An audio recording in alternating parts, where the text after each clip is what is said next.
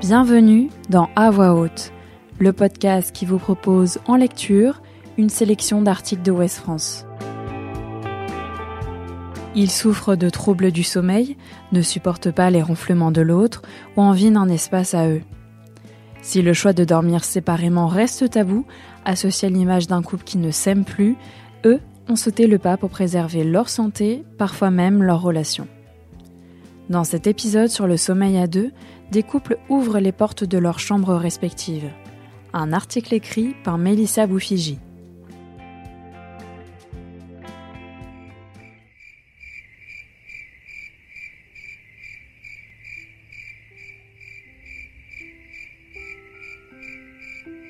Sur le pas de la porte, Claire et son amie s'embrassent et se souhaitent bonne nuit, en sachant qu'elle le sera. L'institutrice du Puy de Dôme de 45 ans rejoint sa chambre et s'installe dans son lit de place. Puis elle ajuste la couette comme elle l'entend avant d'éteindre la lumière à leur souhaiter pour s'abandonner au bras de Morphée. Il n'y a plus que le silence et l'obscurité qui comptent. Une chambre à soi. Loin des ronflements et des mouvements de l'autre, des luttes de pouvoir pour un bout de couette ou d'une température que l'on a du mal à accorder, des couples choisissent de faire chambre à part et de faire par la même occasion sauter ce vieux tabou qu'on associe au vieux couple, aux parents qui ne s'aiment plus. C'est en tout cas ce que dit Nico, 38 ans, qui vit avec Jeanne, 36 ans. Trois ans et demi de relation et autant de slip divorce, divorce du sommeil en français, leur actif. Dans ces couples, pas question de sentiments qui s'étiolent, mais de vrais troubles du sommeil ou une difficulté à accorder son rythme à celui de l'autre. Selon une étude réalisée par l'IFOP au printemps 2021, ils sont 10% en France à avoir sauté le pas, 6% le souhaitaient, et 68% à déjà s'être disputés sur un sujet en lien avec le lit. Un chiffre qui monte à 77% chez les personnes souffrant de troubles du sommeil. C'est pour cette raison que Claire et son compagnon font chambre à part depuis les tout débuts de leur relation, il y a un an et demi. On a tous les deux du mal à s'endormir, on est stressé parce qu'il y a toutes les pensées qui arrivent au moment où l'on va se coucher. Donc euh, ça s'est rapidement imposé. Et ce, même si le couple ne vit pas encore ensemble. Quand cette mère célibataire d'un adolescent de 15 ans pose ses valises chez l'autre pour la semaine, c'est dans la chambre d'amis. Quand c'est lui qui vient chez elle, elle prend la chambre de son fils parti chez son père et lui laisse la chambre principale. Je lui ai cédé mon lit parce qu'il est grand et que j'ai un 160 cm.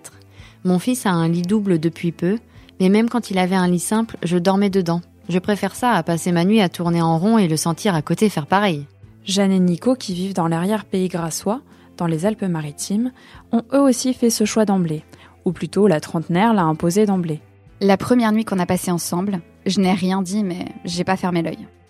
L'assistante de gestion a vu ses troubles du sommeil commencer quand elle est entrée dans la vie active. Je me suis pris une grosse claque.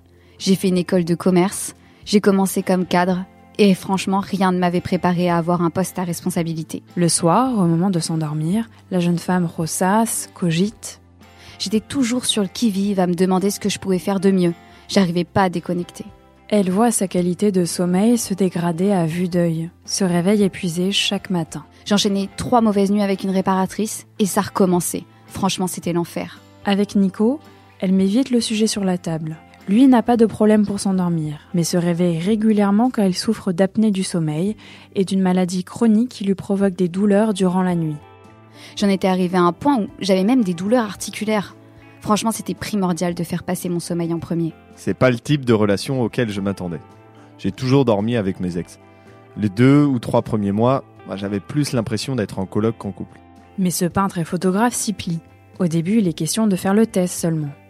Nico dort sur le clic-clac du salon de leur chalet de montagne et laisse la chambre principale à sa compagne. Mais les troubles du sommeil de celle-ci n'allant pas en s'améliorant, elle s'installe dans la chambre d'amis et Nico réintègre la chambre principale, seul. Il y prend ses habitudes et finit même par y voir des avantages. J'ai réinstallé toute ma chambre comme un vieux garçon. L'ordinateur, la console. En plus, je suis un couche-tard. J'aime bien profiter des soirées. Ça m'a donné cette possibilité que je n'avais pas avant avec d'autres personnes. Quand l'autre veut dormir, vous baissez le son, vous éteignez la télé, vous faites des compromis. Et là, il n'y avait plus de compromis, enfin à part euh, chacun sa chambre. Pour Pascal aussi, Toulousain de 40 ans qui travaille dans l'événementiel, l'idée était difficile à accepter de prime abord. Même si dans son couple, c'est lui qui souffrait la nuit. Pour moi, faire chambre à part, ça signifiait la fin du couple. Ça me renvoyait à mes propres parents qui ne sont pas les gens les plus amoureux du monde, et qui le font depuis des années. Il ne supportait plus les ronflements de son compagnon, avec qui il est depuis plus de 12 ans. J'ai toujours eu le sommeil léger. Je dors avec des boules qui depuis 15 ans au moins. Au début, mon compagnon ne ronflait pas, c'est venu progressivement. Et comme on n'a pas le même rythme de sommeil, c'est galère. Je dors déjà, il arrive, se met à ronfler, et là, c'était parti pour le cercle infernal. Me réveiller, essayer de me rendormir, sans le déranger. Au final, je ne me rendors pas, alors je lui mets des petits coups, je souffle, je peste, ça le réveille un peu, il se rendort, re-ronfle, ça m'énerve, et là alors, pour essayer de se rendormir, bon courage. Le cauchemar va durer des années. Son compagnon, Laurent, 44 ans, teste des patchs anti-ronflement à appliquer sur le nez, ou un spray bucco-nasal qui ne sert à rien selon Pascal.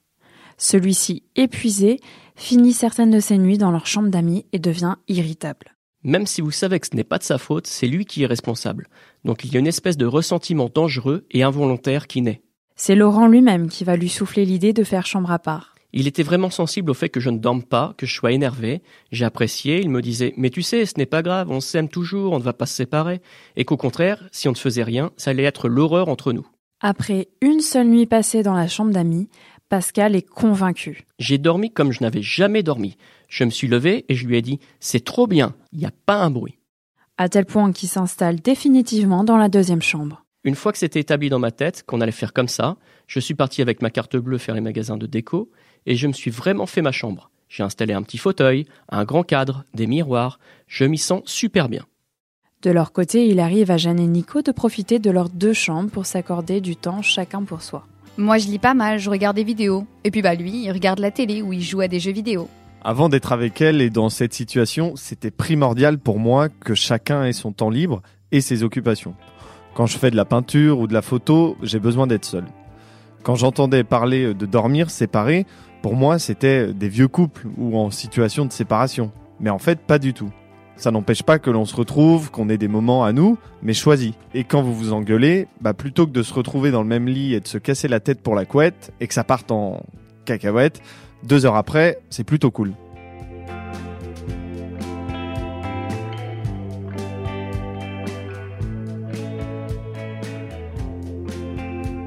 Séparés par une cloison, Nico et Jeanne n'ont pas rompu la communication. De temps en temps, on se parle, je lui envoie des messages, mais lui, il a la flemme de m'écrire, alors il crie. Après, euh, faut voir le contexte. On est dans un petit chalet en bois, au milieu de nulle part. J'ai un peu l'impression d'échapper aux contraintes du monde. En fait, ça me procure un sentiment de liberté d'enfreindre cette loi que tout le monde respecte. Dormir à deux, finalement, c'est juste une convention sociale. Et je trouve ça vraiment dommage que des gens souffrent à cause d'une convention sociale. Claire se prend moins la tête. Ça nous évite de nous focaliser sur ce problème et on a plaisir à se retrouver après. Par exemple, le matin pour se réveiller en douceur. Car de l'avis de tous, cette organisation n'a pas d'impact sur leur intimité. Ah bah vous ne devez plus avoir de vie sexuelle. C'est ce qu'entend Pascal quand au bout de un an et demi environ, il assume et commence à en parler autour de lui. Mais on n'est pas obligé d'être dans un lit, on se débrouille en dehors des horaires de sommeil. C'est ce que confirme Jeanne. Ça n'enlève rien à l'intimité. Il y a la sieste pour ça. Pour moi, c'est complètement séparé. Au contraire, elle trouve que leur fonctionnement les a rapprochés. J'ai pas l'impression qu'on ait besoin de travailler sur notre relation. De pas faire comme tout le monde, euh, ben ça crée de la complicité entre nous. Même son de cloche du côté de Pascal. Ça me donne encore plus envie d'être avec lui, parce qu'il y a une vraie considération de l'un et de l'autre. Je ne dirais pas que ça a sauvé notre couple, mais ça a vraiment eu un impact très positif. À tel point que pour certains, l'organisation est prolongée en vacances quitte à débourser un peu plus, comme Claire. Soit on réserve avec deux lits simples, soit on prend deux chambres d'hôtel parce qu'on ne veut pas se gâcher les vacances. Pour Pascal, c'est plutôt deux chambres ou au moins un lit et un canapé convertible. C'est sûr que c'est un budget, mais le sommeil, c'est inestimable. Ça vient de lui aussi. Quand on part trois semaines, il me dit Mais tu ne peux pas passer des vacances à pas dormir. Quant au regard des autres, les avis sont mitigés. Pour Claire, Maintenant, je l'assume. Mes parents sont au courant, quand on va chez eux, on dort dans une chambre où il y a deux lits et je demande deux paires de draps et ça ne pose pas de problème. Mais au départ, j'étais très conditionnée et il a fallu que ça mûrisse. C'est une amie qui fait ça depuis longtemps, deux couettes, deux matelas et ça m'a décomplexé. Ce n'est pas une tare si on le vit bien. Pour Jeanne, le regard des autres dépend vraiment de la façon dont on le dit. Faut pas le dire en s'excusant. Aujourd'hui, j'ai un ton un peu bravache à dire que je me fiche de ce que les autres pensent. Mais bon, au début, je l'ai pas crié sur tous les toits.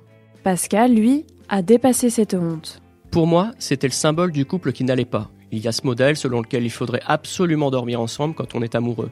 Je voyais mes parents et je me disais, ils sont ensemble parce que ça fait 50 ans et que c'est une vieille génération dans laquelle on ne se sépare pas.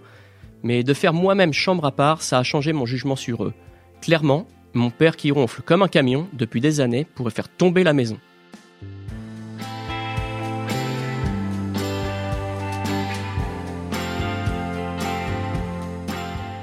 Retrouvez cet épisode ainsi que nos autres productions sur le mur des podcasts et aussi sur notre application Ouest France. N'hésitez pas à nous mettre 5 étoiles si vous avez aimé ce programme.